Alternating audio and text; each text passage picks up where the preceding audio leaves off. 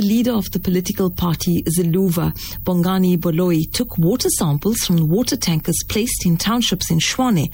This follows several complaints by residents who questioned the quality of the water.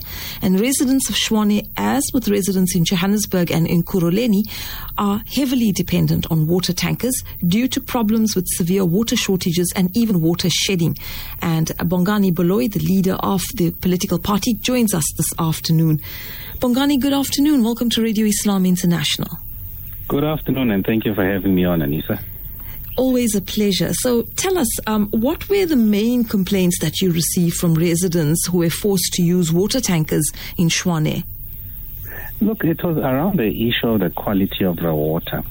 We mm-hmm. must remember that Tshwane spends uh, per annum close to about 180 million rand on rudimentary services, which is basically the delivery of water to informal settlements via uh, via uh, the uh, water tankers.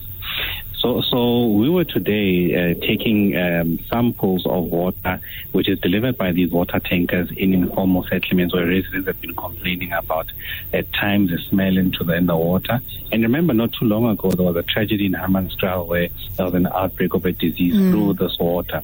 So we're responding to that because when we are campaigning on the ground, we, we keep hearing these um, concerns. We felt it's important for us to take their water samples and take them to independent uh, laboratories who will check and confirm if the water is of a drinking quality and standard. So that's what we're responding to today. And what even shocked us today when we were on the ground, residents showed us where these water tankers take water from a city infrastructure and then they resell it back to the city without paying the city for water.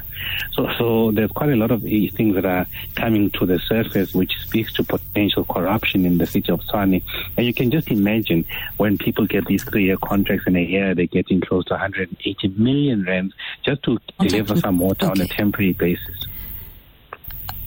Sorry, Bongani, we kind of lost you there for a moment. Um, do you just want to repeat the last part of what you said? No problem. We're saying that it's a big concern, and all of us mm-hmm. should be concerned when you consider the fact that this is obscene amounts of money which the city is paying for a temporary solution and not investing uh, on permanent uh, uh, solution. Because I mean, if uh, people are drawing from the city's infrastructure and then reselling to the city, I mean, you can just imagine how much, how many millions are going into corruption. Absolutely. And people can't really afford that because then it means that they are paying for water and then having to pay again for the same water. Um, Absolutely. That's, yeah, that's really ridiculous. So what is the plan once you have the results of the samples taken or have you received them as yet? Not yet.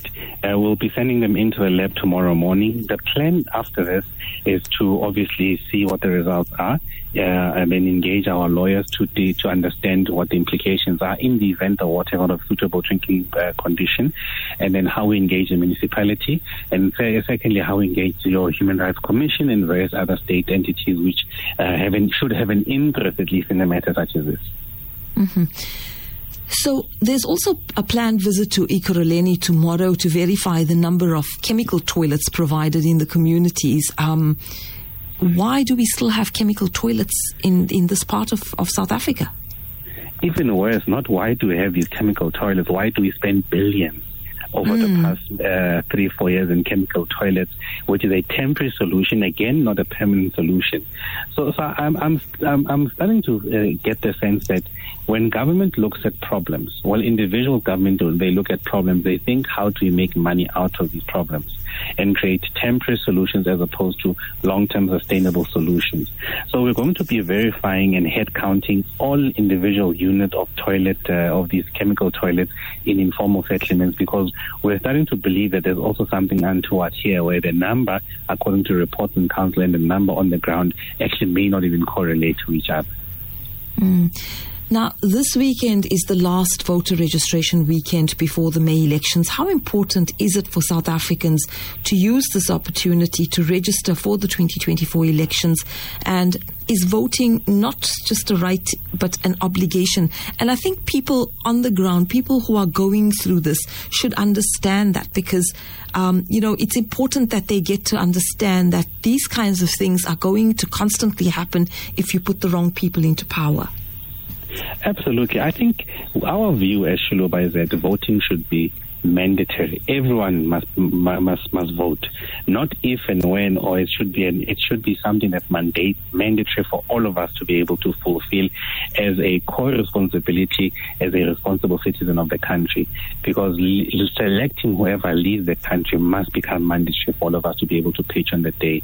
Secondly, if you don't vote, there's a high high likelihood of a, of a possibility that you'll have a deputy president who believes that what's happening in Israel is not genocide, and people who fundamentally do not even recognize the struggle that other people are going through, because for them apartheid is a figment of imagination, or for many people it's a past lived reality, and for some, uh, for many in, in the Gaza Strip, it's a lived reality.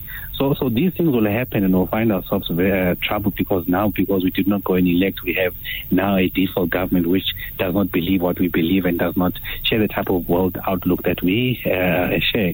So, we believe this last election uh, registration weekend is fundamentally important for people to go and register. As IEC is giving them this last registration period, so we'll be on the on doing our door to doors as well in between all of these activities we are doing. Our campaign strategy has always been we recruit people from inside their houses because now IEC has enabled us to be able to um, register online. So we'll be going through with the registration online, door to door, and informal settlements. So we're targeting a lot of informal settlements in this registration weekend to ensure that we register each and any, each and any of the uh, uh, voters who are eligible to vote. Mm-hmm. Well, thank you so much for your time and for bringing this to the fore. I'm sure the um, citizens in that part of uh, South Africa very have welcomed this and are very grateful for what will be found out and what you are doing for them. Thank you for making time for us. Thank you. Appreciate it. You're welcome. Bye bye and that was Bongani Baloyi. He is the leader of the Xiluva party here in South Africa, political party, looking at what's happening in um, Tshwane, where they've um, are testing the water due to the fact that um, you know they've received many complaints from residents, as you've heard, um, several different complaints, and he's taken it upon himself to test the water there to see what exactly is happening, and um, also come to the fore some of the issues that he's mentioned as well. And um, this is a situation I think that we seeing across South Africa right now, and it's something that we need to put a stop to.